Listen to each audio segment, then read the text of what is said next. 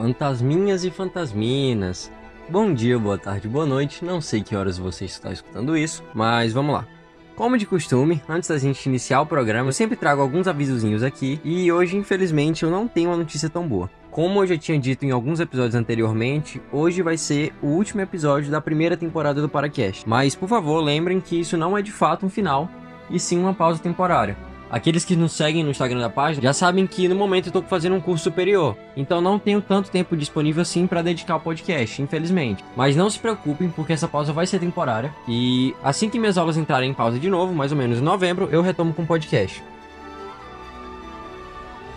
Mais uma vez eu queria fazer um agradecimento mais que especial para todo mundo que ouviu o show até agora. Quem escuta a gente aqui desde o primeiro episódio, gente, de verdade, um beijão muito obrigado para todos vocês e nos aguardem. Nós vamos voltar sempre, sempre buscando melhorar. Quanto ao episódio de hoje, também queria fazer um agradecimento especial para todo mundo que participou aí. A gente teve um índice altíssimo de participantes desse episódio. Então, gente, muito obrigado para todo mundo que sempre contribui aqui com o podcast com suas histórias. Não importa o tamanho da história, gente. Você acha bobo ou não, pode me mandar que com certeza uma hora ou outra vai entrar no podcast. Então hoje a gente tem um professor, hoje a gente tem estudante, hoje a gente tem músico, a gente tem artista, hoje tem tudo aqui. Então se preparem para ouvir de tudo um pouco. Mais uma vez, muito obrigado por ter nos acompanhado durante toda essa trajetória. Um grande beijo do seu anfitrião 11 e até o final do ano.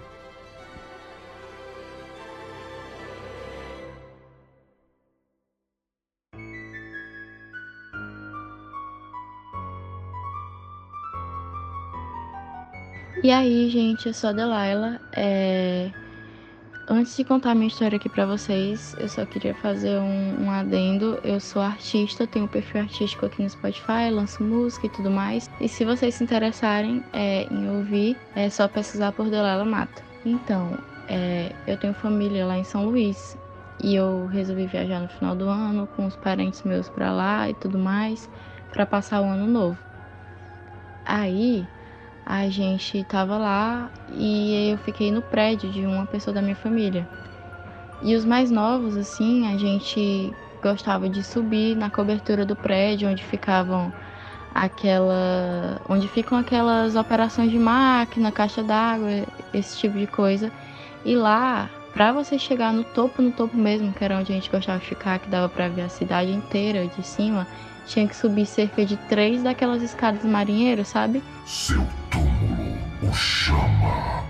E aí teve um dia, tava perto da gente ir embora, e aí resolveu ir lá, eu e mais três pessoas.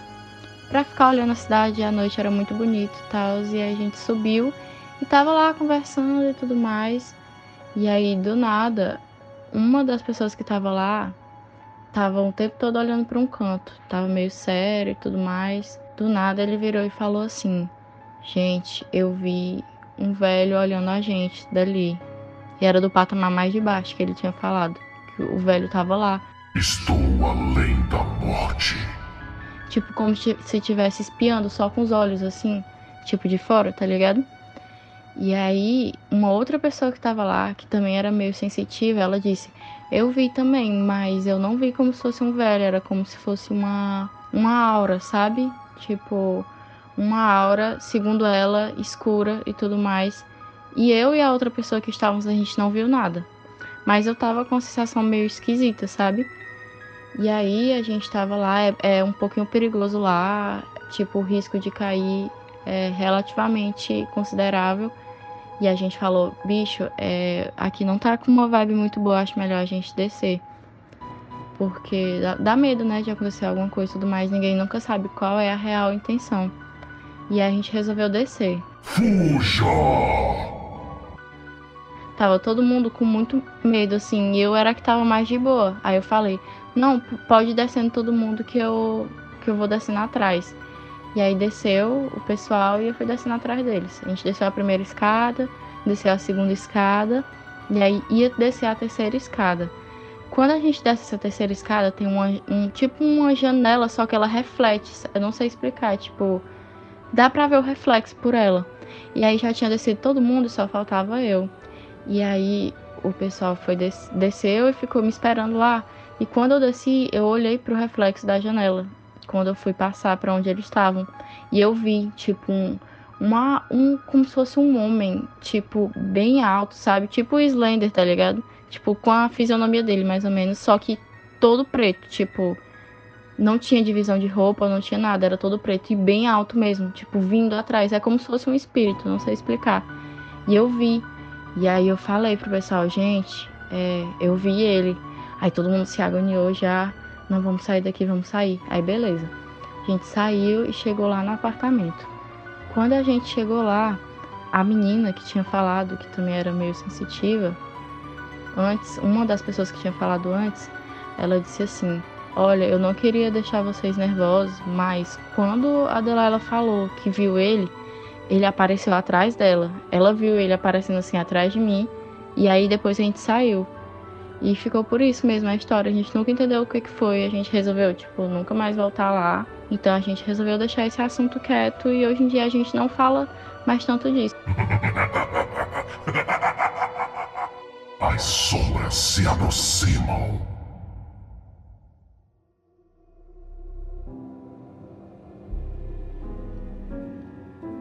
A minha família tem uma casa no interior que ela foi passada de geração em geração e ela é uma casa bem antiga, toda de madeira, os móveis são bem antigos.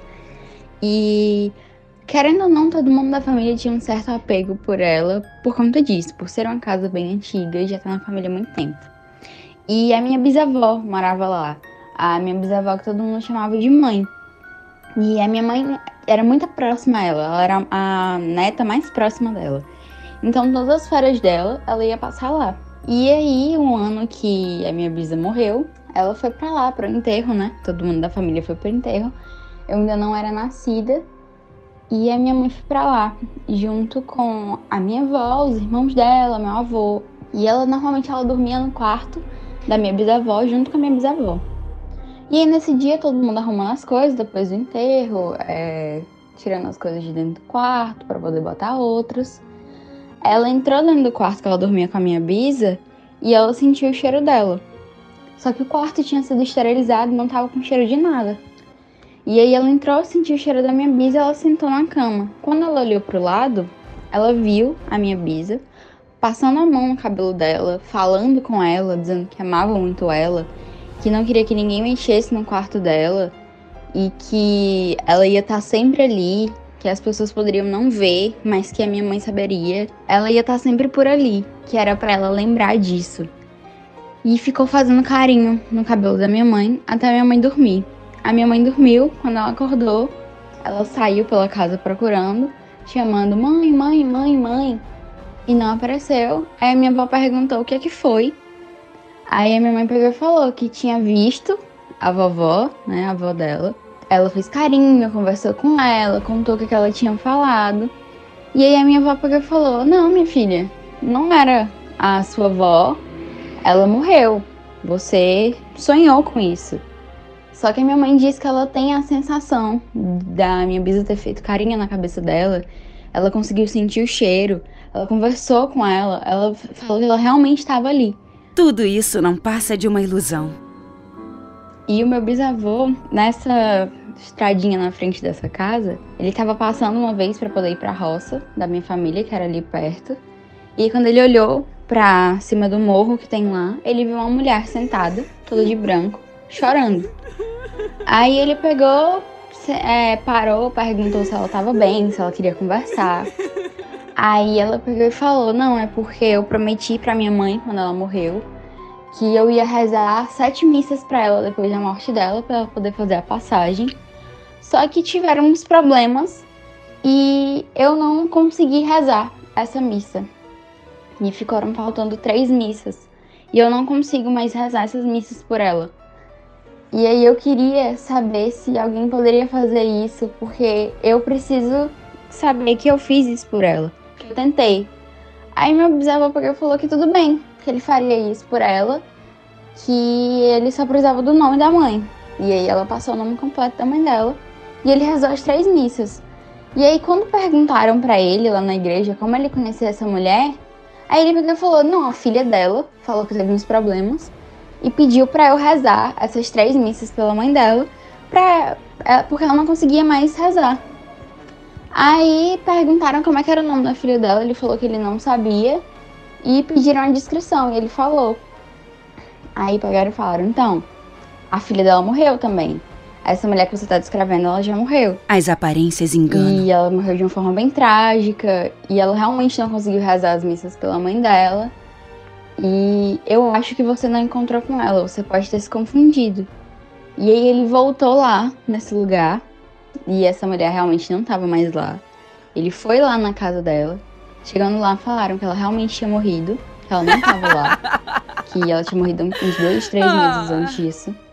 E que é, ela realmente tinha deixado essas missas para poder ser rezada e que agora que rezou, é, tanto a mãe dela quanto ela estavam em paz. Alguma vez já lhe disse mentira? Bom, meu nome é Lucas Benevenuto e, cara, previamente falando, eu gosto muito desse podcast. Tipo assim, eu acompanho desde que lançou o primeiro episódio, porque, moleque, esse, o Enzo é genial. O Enzo é genial e é uma honra muito grande pra mim estar aqui falando de experiência minha pra vocês. E é isso, cara. Eu acho que espero que gostem do que eu vou contar. Minha casa, minhas regras. Bom, a minha história não é tipo, exatamente que eu cheguei a ver algum espírito, eu cheguei a presenciar algo muito drástico, mas foi uma experiência, sim, que eu acredito muito que eu passei e que tem significância, sabe? Começando sobre como é que eu entendi, em geral, toda essa situação. Eu tinha um tio, que ele era alcoólatra, e em volta desse problema surgiram vários e vários outros, mas que não cabem eu falar aqui porque não vão adicionar nada. Durante esse período, meu tio já tinha relatado que tinha tipo, visto pessoas que já tinham morrido na casa dele e que já chegou até visitar um inferno em sonho e que deram um aviso para ele que se ele seguisse o rumo que ele tava seguindo, ele ia acabar naquela situação, sabe? Oh, a eternidade que passaremos juntos. E, tipo, minha mãe, ela é muito espiritualizada e muito da igreja, então ela sempre me falava disso, o máximo que dava.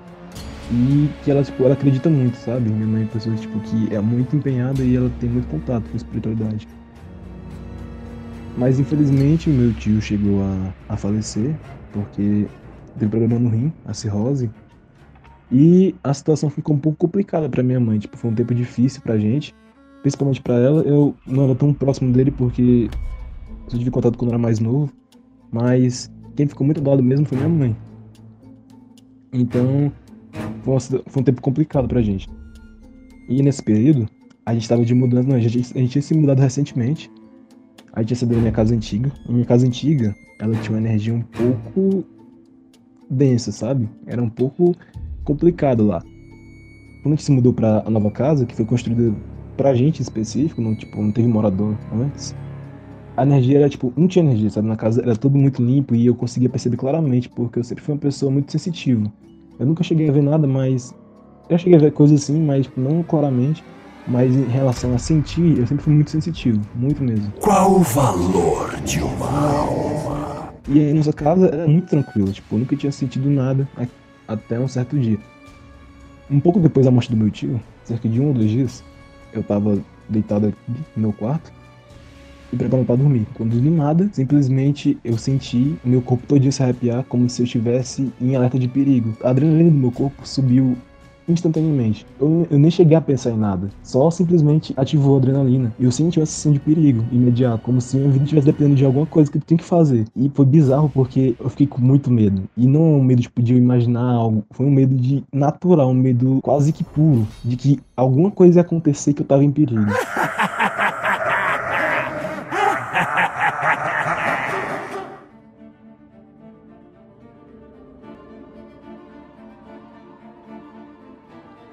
Quando isso aconteceu, primeiro eu fiquei em choque e depois eu tentei me proteger, obviamente. Eu me encostei, proteger entre aspas. Eu me encostei na parede do meu quarto e fiquei olhando para o lugar onde eu senti que estava vindo esse, esse perigo, que era a porta. E essa porta ela dá para o corredor que fica conectado com todos os quartos da casa. E eu fiquei nessa posição até eu apagar no sono, sabe? E eu acordei só de manhã. Saia para brincar. Porque eu não tava conseguindo. Eu não consegui, tipo, dormir. Eu só consegui dormir quando eu apaguei mesmo. E no outro dia tinha aula, eu tava morto. Entrei no carro às 7 horas da manhã e tava me levando na minha mãe. E no meio do caminho, eu morrendo de sono, ela chegou e falou, né, que de, um dia antes de noite, de madrugada, ela tinha sentido algo ruim na casa. E que ela saiu para verificar as coisas na casa, né? Que ela, tipo, quando ela tem essa sensação, ela fica muito preocupada. Acho que tipo, pode ser alguma coisa, alguma pessoa que te invadido, ela fica muito preocupada e começa a olhar todo mundo da casa, né? Quando ela abriu a porta que deu pro corredor, ela sentiu um cheiro de álcool no, no corredor e ficou com isso na cabeça, sabe? E de manhã, quando ela me falou isso, moleque, tipo, eu gelei, pô. Eu gelei. Na hora que ela me falou isso, eu gelei muito. Eu falei, não. Ah, sim. Vai piorar e muito. Aí eu fiquei processando o tempo, porque eu fiquei em choque. E depois que eu consegui processar o que tinha acontecido, eu falei com ela o que eu tinha sentido, etc. E a gente ficou com isso na cabeça, sabe? Pensando. A gente não ficou realmente tipo, muito é, habituado com isso, porque minha mãe já viu muita coisa. Minha mãe, tipo, ela já sentiu, já presenciou muita coisa, então ela não ficou tão em choque como eu fiquei. Mas eu fiquei muito choque, porque eu nunca tinha compartilhado uma situação dessa com outra pessoa, sabe? É compartilhado, tipo, de as duas pessoas sentirem que tinha alguma coisa ali. E para mim isso foi, tipo, uma, uma confirmação de que realmente tinha alguma coisa ali. Tipo, eu realmente acredito que havia alguma coisa aqui na minha casa que eu não sei o que queria, que eu não sei o que estava fazendo aqui, mas não sei se eu quero saber também, mas que tinha alguma coisa que tinha e não era uma coisa boa. Mas depois disso foi bola pra frente, nunca mais aconteceu nada parecido. Só alguns outros períodos, mas fica para outro dia contar essas histórias. É isso. Espero que tenham gostado aqui do meu relato. E é isso, cara. Tô muito feliz por estar aqui. Sucesso para todo mundo aí. Termina quando eu disser.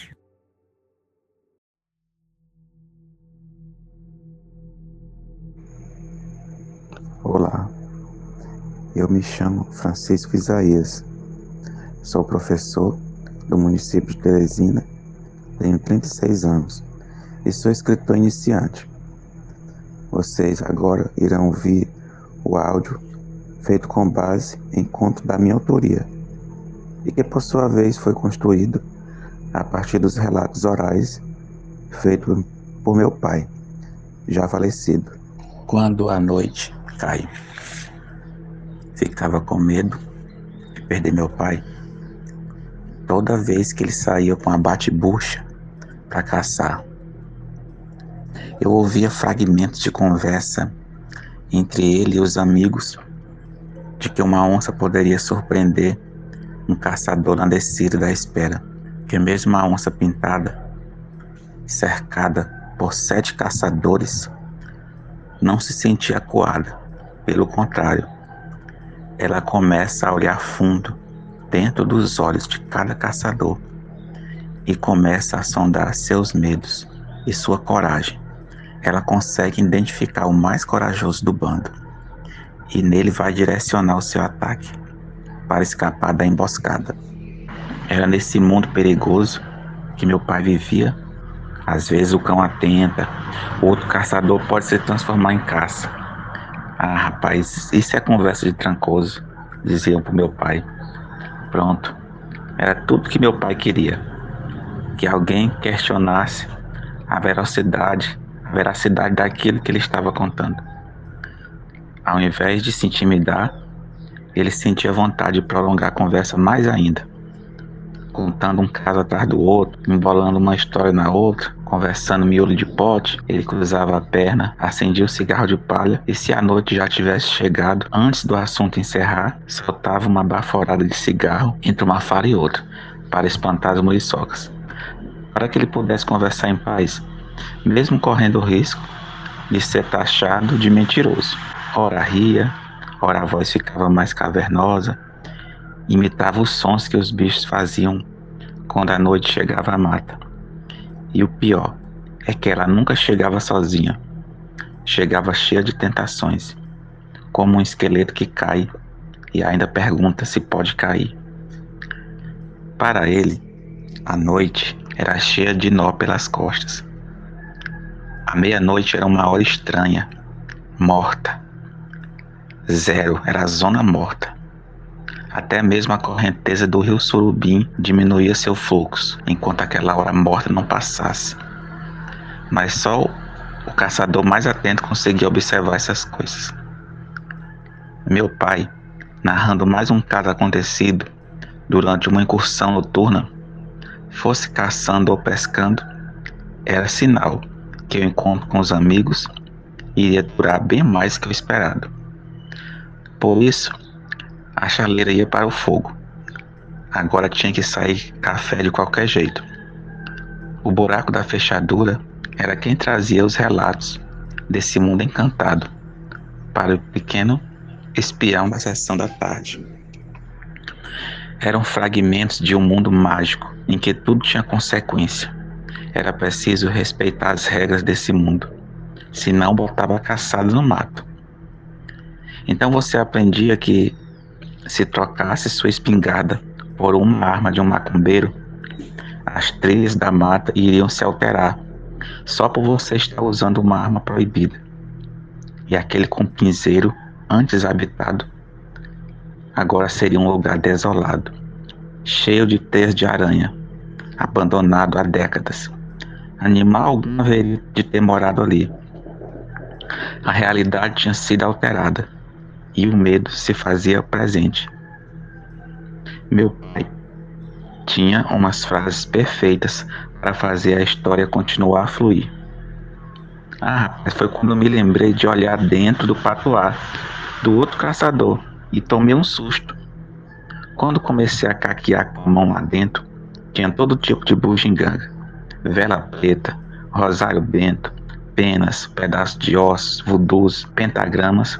Foi aquilo, rapaz, foi aquilo que fez a minha caça se encantar.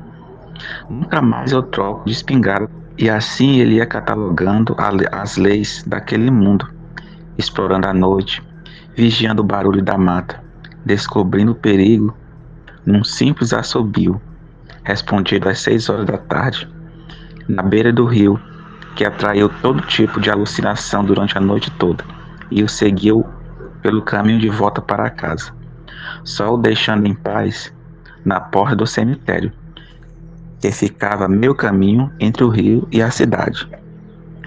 Eu lembro que o cheiro de mambira morto invadiu a cozinha de taipa, com piso de barro batido.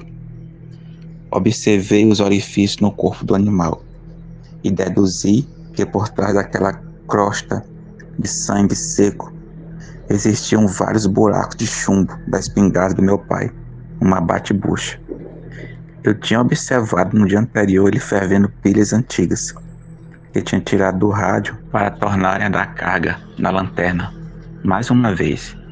Ia sair e assim sair de casa com o escuro e quem sabe chegar com ele de volta da mata e assim prolongar o tempo da caçada. Aquela incursão noturna era a primeira que ele fazia depois de ter desfeito a troca das espingardas. Mesmo assim, isso ainda lhe deu dor de cabeça, pois para matar uma bira, a primeira vítima depois daquela confusão toda, foi preciso preparar uma munição especial e ficar rezando e fazendo cruz na boca do cano da espingarda, para ela voltar a funcionar novamente, sem bater catolé. Eu vi chegando, um pouco antes dos amigos chegarem, o procurando para conversarem com ele enquanto bebiam cachaça em um banquinho de madeira que ele conservava no terreiro da frente da casa. Colocou a caça no chão, pendurou a espingarda e o patuá em um canto da parede. Acendeu o fogo para ferver a água e tirar o couro do bicho. Acendeu uma vela para as almas, com as quais ele tinha se empautado. Eram seis horas da tarde e ele não queria correr o risco de quebrar nenhuma regra daquele mundo.